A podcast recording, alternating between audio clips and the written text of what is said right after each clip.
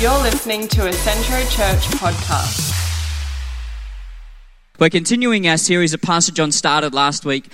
Last week we looked at Bruce Almighty and a couple of lessons from that. We're going to look at another movie tonight. But before I, I get into the movie, I want to dive into Scripture. We're going to be looking at one Scripture tonight, or one key passage of Scripture. It's found in 1 Corinthians chapter 9, verses 19 to 27. And it's the Apostle Paul who wrote most of the New Testament, uh, you know, the guy that pretty much saw most of the church come to pass. And certainly we are here because of the influence that he has. But in this passage of scripture, Paul lets us into his secret.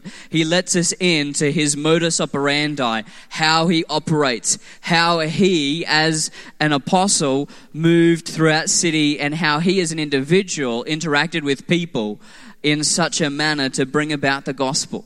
And the scripture, as I said, is found in 1 Corinthians. Uh, it's all good. I'll, I'll read it. We, uh, chapter 9, verses 19 to 27. And he says this Even though I am a free man with no master, I have become a slave to all people to bring many to Christ.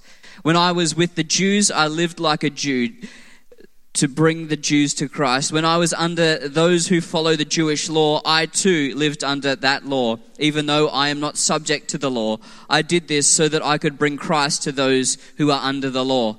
When I was with the Gentiles who do not follow the Jewish law, I too live apart from the law so that I can bring them to Christ. But I do not ignore the law of God, I obey the law of Christ. When I am with those who are weak, I share their weaknesses. For I want to bring the weak to Christ. Yes, I try to find common ground with everybody, doing everything I can to save some. I do everything I can to spread the good news and share in its blessings. Don't you realize that in a race, everyone runs, but only one person gets the prize? So run to win. All athletes are disciplined in their training. They do it to win a prize that will fade away, but we do it for an eternal prize. So I run with purpose in every step. I am not shadowboxing. I discipline my body like an athlete, training it to do what it should. Otherwise, I fear that after preaching to those, to others, I myself might be disqualified. At first read, this scripture might seem like it's in two parts. There's Paul, and he's talking about how he would use his position, his influence, to influence people that are around him. He says, When I am with the Jews, I acted like a Jew. I was under the Jewish law. When I was with the Gentiles, I did not obey the Jewish law. He's, he's talking about that, but then he moves on into a, a a sport analogy. He moves on to an analogy that talks about running a race. It talks about running and, and not shadowboxing and training his body. So it, it, at first reading, it almost looks like it's two verses. But I, I think it's providence and I think that it is deliberately written in such a way that one should lead to the other. That the way that we live, the way that we interact, the way that we move, the way that we speak should be like an athlete it should be like somebody that's trained. And so I'm going to read the two in, in different parts, and then we're going to get into the movie. 19 to 23 says this Even though I am a free man with no master, I've become a slave to all people to bring many to Christ. When I'm with the Jews, I, I live like a Jew. When I was under the law, I lived under the Jewish law. When I'm with the Gentiles, I do not follow the Jewish law. I live apart from the law so that I can bring them to Christ. When I'm with those who are weak, I share their weaknesses, for I want to bring the weak to Christ. Yes, I try to find common ground with everyone, doing everything I can to save some. And then he goes on this track. 24 to 7 to 27 he says don't you realize that in a race everyone runs but only one person gets the prize so run to win all athletes are disciplined in their training. They do it to win a prize that will fade away. And then moving down, he goes in 27 I discipline my body like an athlete, training it to do what it should. Otherwise, I fear that after preaching to others, I myself might be disqualified. I want my witness to be that of an athlete.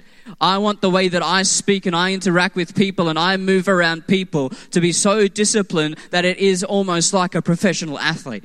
That, that, that it's, and, and I'm not talking about being fake, I'm talking about being genuine, but being deliberate in how we actually live deliberate in how we speak, deliberate in how we walk, deliberate in who we talk to, how we talk to them, what we talk about. It needs to be deliberate if we are serious about this thing called the gospel of Jesus Christ. If we're serious about the good news of Jesus Christ, then we as a people need to be disciplined in how we interact with others. I want to look at a movie tonight made in 1993, so I apologize if the clips are a bit fuzzy.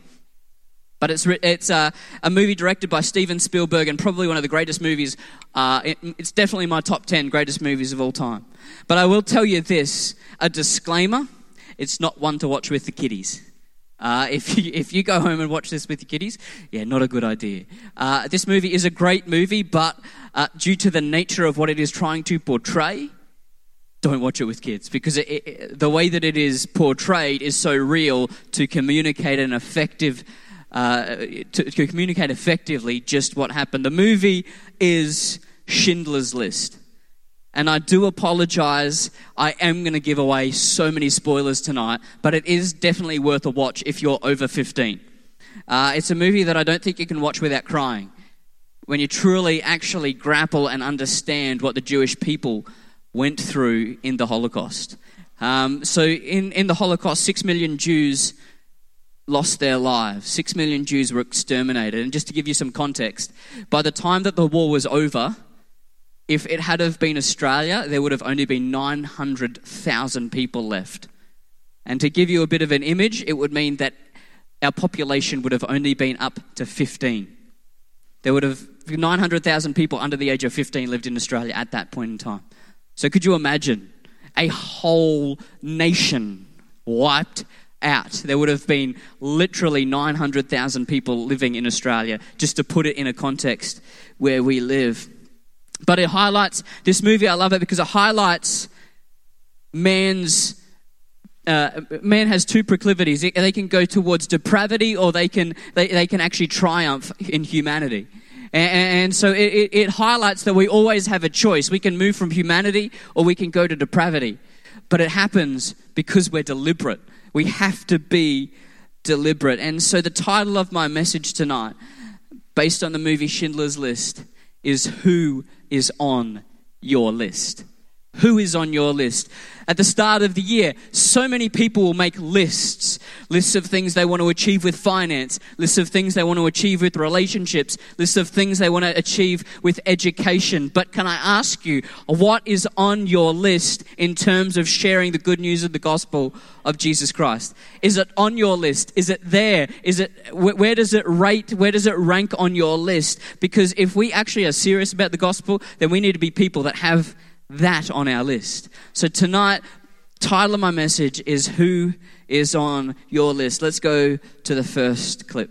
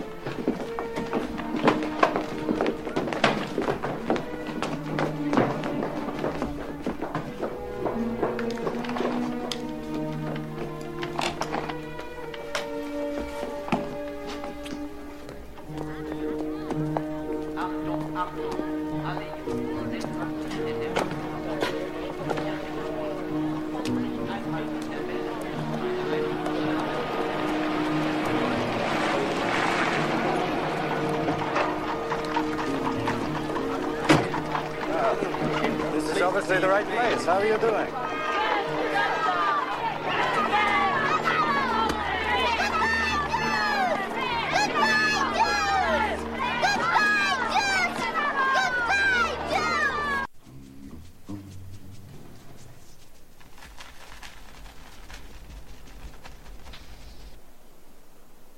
Today is history. Today will be remembered. Years from now, the young will ask with wonder about this day. Today is history, and you are part of it.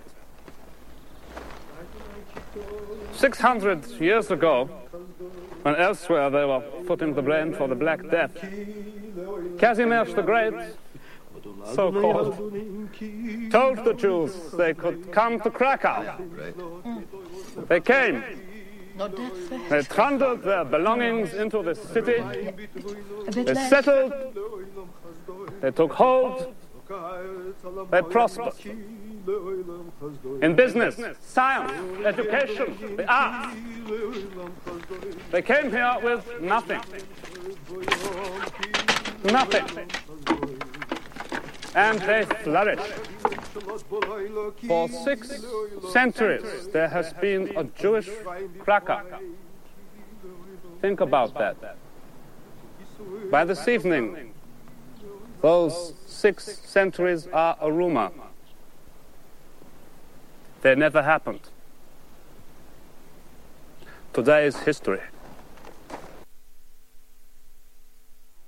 So, two clips there, essentially. One where a wealthy Jewish family is being moved out of their house and they're being moved into the, into the ghetto that was in Krakow and they're being pelted with animal feces, with children yelling at them, Goodbye, Jews. And then there's another clip where the commander, the German commander, is saying that they're going to be part of history. They are literally going to wipe out the Jewish population of Krakow.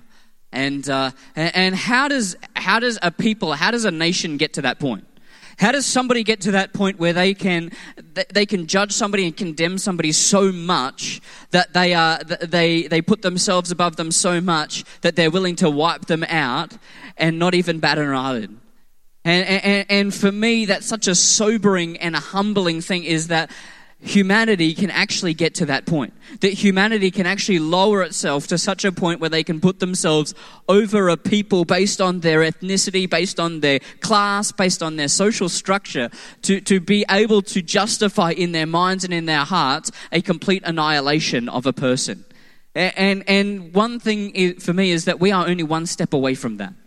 We're only one step away from that at any point in time. And just a bit of historical context. So by the time that this is happening, Germany had, had gone through one of the greatest depressions uh, in, in, terms of European history, one of the most horrendous uh, depressions in terms of economic hardship, in terms of social hardship, where people were on the poverty line, people were starving, but they literally pulled themselves out of that hardship by their bootstraps. And Germany at this point is actually a fairly wealthy society. Uh, and there's a lot of wealthy businessmen, there's a lot of wealthy people who are doing well. But in that, from the process of pulling themselves out of economic economic hardship to the to the point where they were wealthy, there, an idea was planted in their minds. An idea was planted in their hearts that Jews were sub citizens. They were sub people. They were a sub race, and somehow that they were lesser than other people. And so, even though the German people had, had overcome incredible odds, there was an idea that was planted in their minds that they were better than this race of people. And, and so, the idea that was planted was a, a, an idea of rampant suspicion. And, um, and, and so the Germans who had become so focused, so fixated on building themselves up, had actually neglected the fact that they were harboring anti humanitarian ideas. They were harboring horrendous thoughts towards another people. And, and, my concern over my life and for our lives is that when, when we're so focused on something, when we're so focused on, on putting our own agenda forward, what ideas are being planted that we don't even subconsciously know are being planted. You, you, can't have a, you can't have a 10 year old girl screaming at Jews, throwing feces at them. In, in, in, when it's, when it's all smooth sailing, there has to be something that, that's happening under the surface for that to actually take hold and take root. And, and, and here's what I, I'd put it to. It, it's a spirit of apathy. It's that the German people had become apathetic. It meant that they, they didn't care about that. They were more focused on, on economic advancement. They were more focused on their own, uh, their own business, their own family, that they had become apathetic to the needs and the wants of the people around them. And what does apathy mean? It simply means to not care. Apathy in itself is not necessarily an evil thing, but left unchecked, it can become an evil thing and it can allow evil things to take root. And, we as Christians, and I, I'm talking if you're a follower of Christ here, if you're not, you're more than welcome, please. Thank you so much for being here. But if you're a follower of Christ, the most dangerous position that we can be in is apathetic not caring. Oh well, that's somebody else's job. I'm look. I'm just. I'm a tradesman. I'm going to get my electrics apprenticeship. I'm going to make sure that I'm going to work hard. I'm going to get a couple of houses, and it's all good. Uh, but you can't. You can't shut off. You can't be apathetic to the things of God. And, and while I would venture to say that the German people didn't necessarily hate the Jews, I, I believe that that idea was planted, but I believe that, that the apathy that they displayed enabled that idea to be put into their minds and into their hearts. And, and, and here's my first point is that apathy leads to atrophy apathy leads to atrophy. And, and what is atrophy? Atrophy literally just means that you can, your muscles disintegrate. Your muscles aren't able to lift. They, they don't have the same ability. Uh, somebody that's in hospital or, or, or in, a, in, bed, in bed for, for months on end, their muscles literally atrophy, which means that they shrink and they just, that they fall away. And, and so what had happened is that the apathy of the German people had atrophied their humanity to a point where they were were able to shun the Jewish people. And, and we as Christians cannot be apathetic because if we're apathetic, then our, our muscles of sharing the gospel, of sharing, of reaching out become atrophied. And that's why Paul says that he has to train his body like an athlete so that it doesn't atrophy. You see how the two relate. Paul goes that I became all things to all men. And then he goes into a physical analogy so that I have to go and train my body. I have to train myself so that I don't become atrophied to the things of sharing the gospel and good news of Jesus Christ. See, apathy leads to atrophy. And the most dangerous point, the most dangerous part is that the most dangerous thing is that we can become apathetic. And, uh, you know, if we want to be people that are effective, we need to have a spirit of empathy. The opposite of apathy is empathy in this regard. And, uh, you know, one trait that I notice in church life is that, you know, when things are good, when things are, sailing well, we can become so focused on our personal uh, of our personal needs of god. Like god give me this god give me this. When sometimes we actually need to look above that and see the needs of other people we did this thing a couple of years ago as a church, and I'm not having a dig at anybody here, but where we went through a test to see what your skill set was, to see where you could, like, where you would best fit in terms of, of serving. And, and this is not, not a dig at anybody, but everybody wants to be a pastor or a prophet. Everybody wants to be a pastor or a prophet. And, uh, and, and, and sometimes we're, we're, focused on, well, you know, I, I just, we're focused on defining ourselves where, through a, t- a list of, of, of check boxes that give us an idea of, of how we operate and how we roll. But here's the, here's the best test. Can you speak? Can you impact? And can you go and reach people? If you have all of those faculties, that's the test. You're called to reach out to people. You know, imagine a whole room full of prophets. My gosh, we wouldn't get anything done. Um, imagine a whole room of pastors we definitely wouldn't get anything done. Um, you know, but, but imagine a whole world of evangelists. Could you imagine that? A whole world of people reaching out to those around them. You know, and, and, and that, I believe, is the heart of Christ. Matthew 9, 37 and 38 says this. This is Jesus talking. He said to his disciples, The harvest is great, but the workers are few. So pray to the Lord who is in charge of the harvest. Ask him to send more pastors, more prophets, more workers. More workers into his fields. Let's go to the second clip.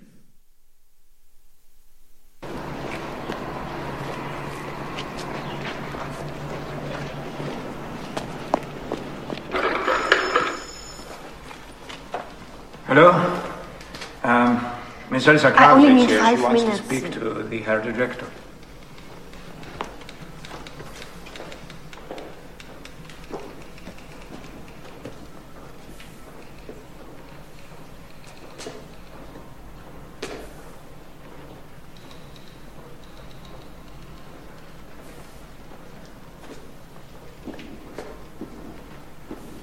Yes.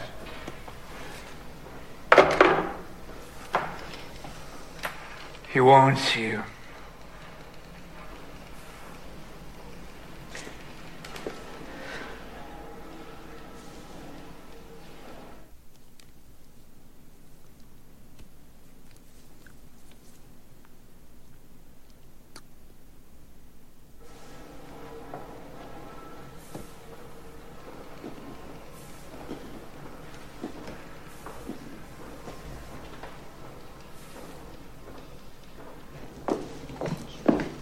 Please, sit down. Bernard, cognac? No, no, thank you. So, what can I do for you?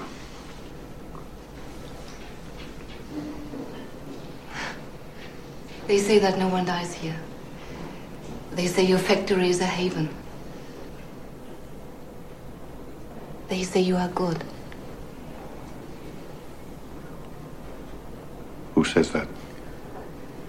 Everyone.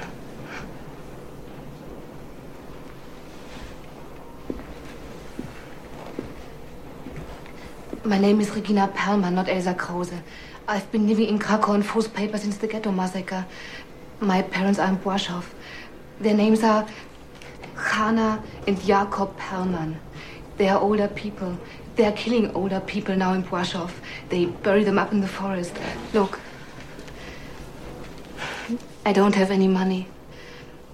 I. I borrowed these clothes. I'm begging you. Please. Please bring them here. I don't do that. You've been misled.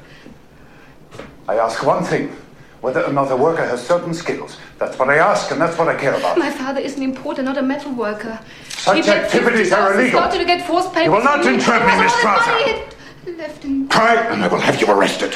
I swear to God.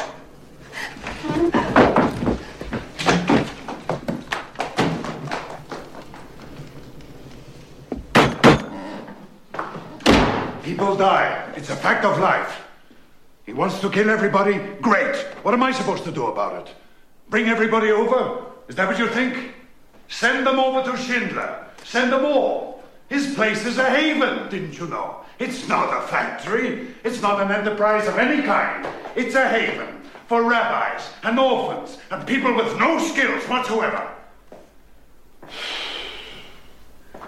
You think I don't know what you're doing? You're so quiet all the time. I know, I know. Are you losing money? No, I'm not losing money. That's not the point. But the point is- It's dangerous. It's dangerous to me. You have to understand, Goeth is under enormous pressure. You have to think of it in his situation. He's got this whole place to run. He's responsible for everything that goes on here. All these people. He's got a lot of things to worry about. And he's got the war, which brings out the worst in people. Never the good, always the bad. Always the bad. But in normal circumstances, he wouldn't be like this. He'd be all right. There'd just be the good aspects of him, which is a wonderful crook. A man who loves good food, good wine, the ladies, making money. Killing. He can't enjoy it. Bayevsky told me the other day somebody escaped from a work detail outside the wire. Goeth lined up everybody from the missing command's barracks. He shot the man to the left of Bayevsky, the man to the right of him. He walked down the line shooting every other man with a pistol.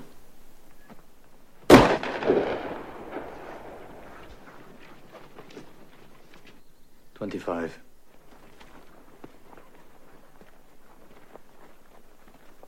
What do you want me to do about it? Nothing, nothing.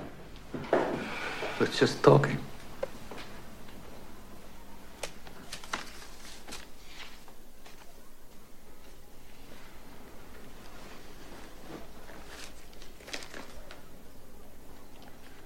Perlman. Perelman! Husband and wife. Jacob and Hannah Perelman!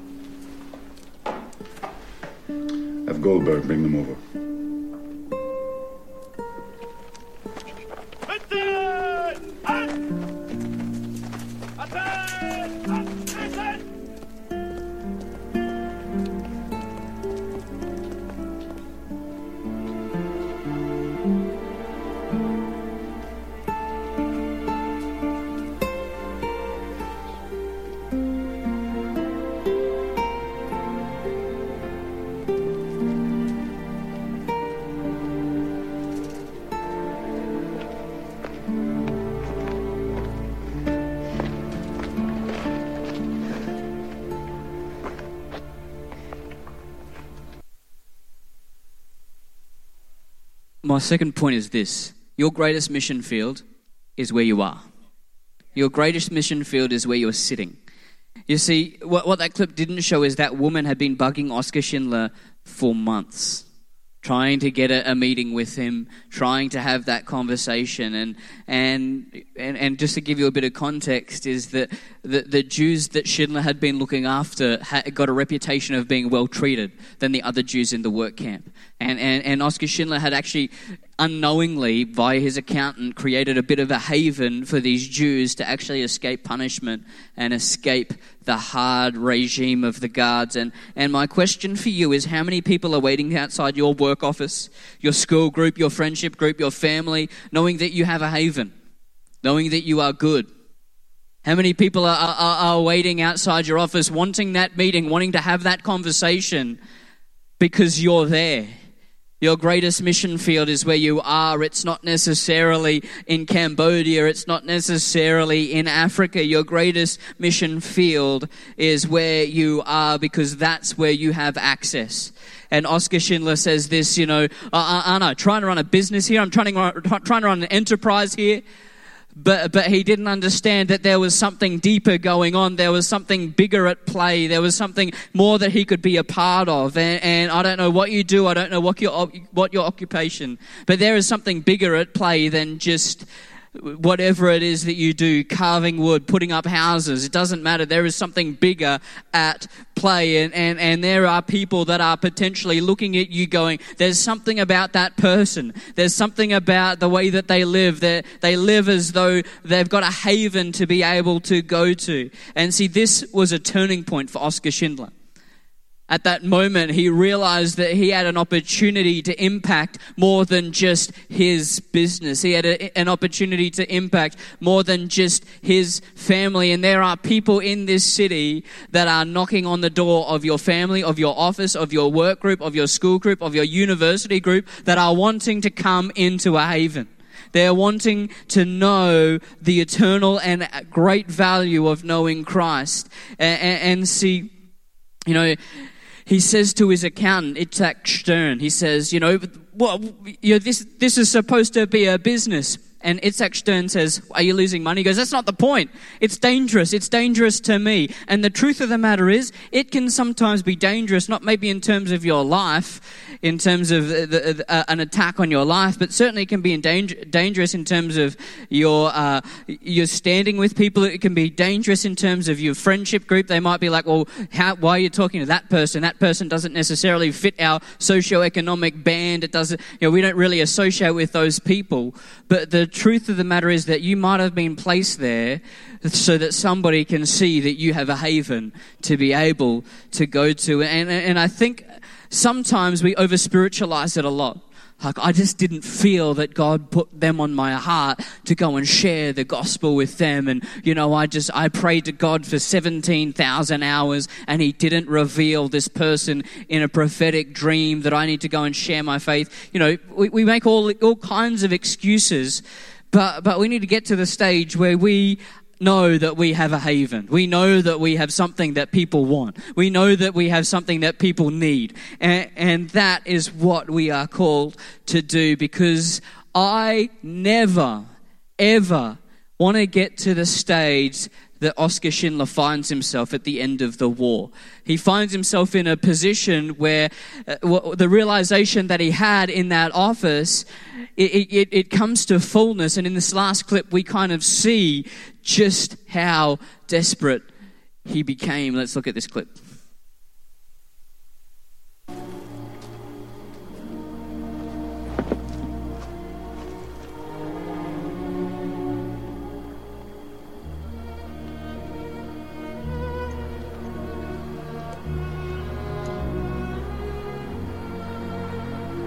Hebrew from the Talmud, it says, whoever saves one life saves the world entire.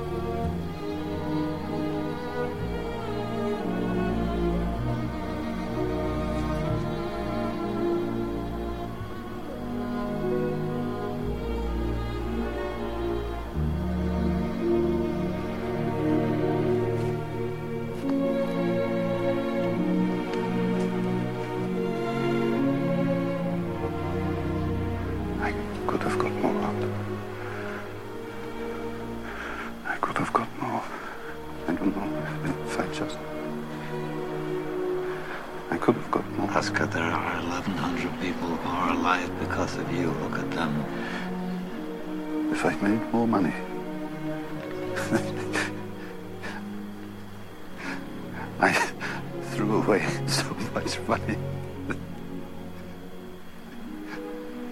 You have no idea. If I just. There will be generations because of what you did. I didn't do enough. You did so much.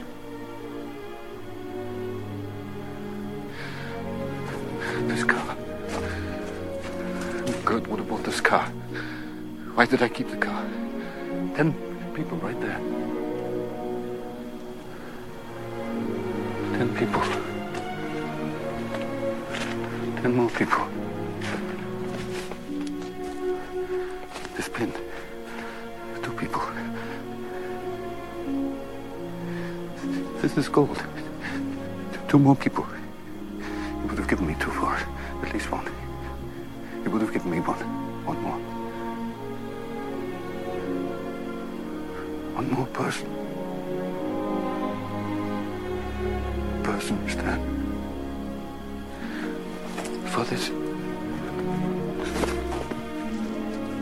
I could have got one more person. And I didn't. I, I, I didn't.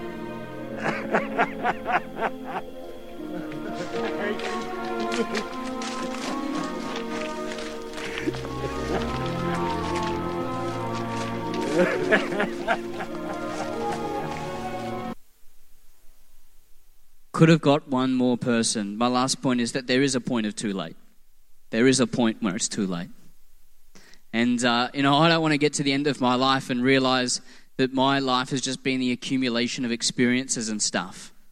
I want to get to the point where, like what Oscar Schindler experienced in a very real term of saving somebody's life, I want to make sure that my life counts for people knowing the eternal love and person of Jesus Christ. And uh, you know, we can get caught up in all kinds of stuff, and we can we can agree or disagree on on many things. But but one thing can we all agree on, and this is that we live in a world that needs Jesus Christ.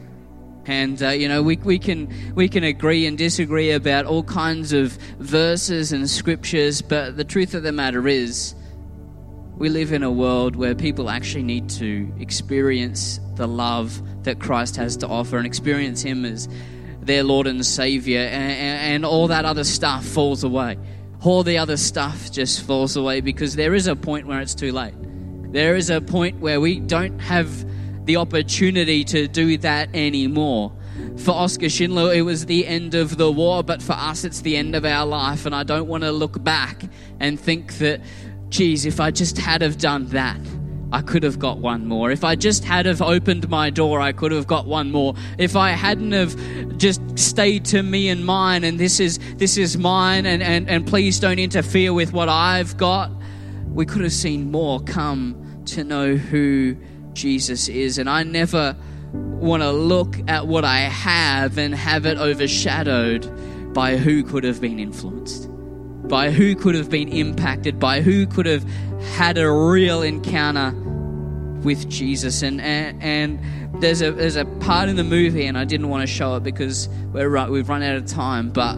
There's a part in the movie, and it says it's it's a it's an interaction between Oscar Schindler and the German commandant, a man by the name of Amon Goeth, who was hanged for his crimes against humanity. But he had this conversation with Oscar Schindler, and he says, Oscar Schindler is, is petitioning to be able to buy uh, a couple of hundred Jews and, and, bring them into his factory. And he says this He says, You know what? Uh, uh, the German officer says this. He goes, what is a, What's a life worth to you? What's a, what's a life worth to you? And, and Oscar Schindler, he, he's a bit perplexed, but it was a loaded question because he wanted to up the price. But here's my question to you What's a life worth to you? What's a life worth to you? What's somebody's salvation worth to you? Is it, is it worth maybe giving up half an hour of your coffee to be able to have a conversation with somebody that doesn't necessarily fit your social echelon? Is it, is it, is it being able to open up your group? There needs to always be an extra seat at the table. There needs to always be an, an empty seat in that connect group. We can't be closed off to people because at the end of the day, that's what it's all about. That's what it's all about. We can have the greatest sound system, we can have the best air conditioning, we can have the best building, but it's all for nothing if we're not reaching people, if we're not touching people. And you know, Oscar Schindler said, if I could have only had one more, and I don't want Centro Church, our motto to be, well, there was room, but we didn't really reach out. You know, we, we, we, we, had a good, th- we had our friendship group and it was awesome. We had some great times. We had some great memories. that, that's not what our, that's not what we should be about. We should be about saying, look, I'm going to lay down the cost so that people will know who Jesus is.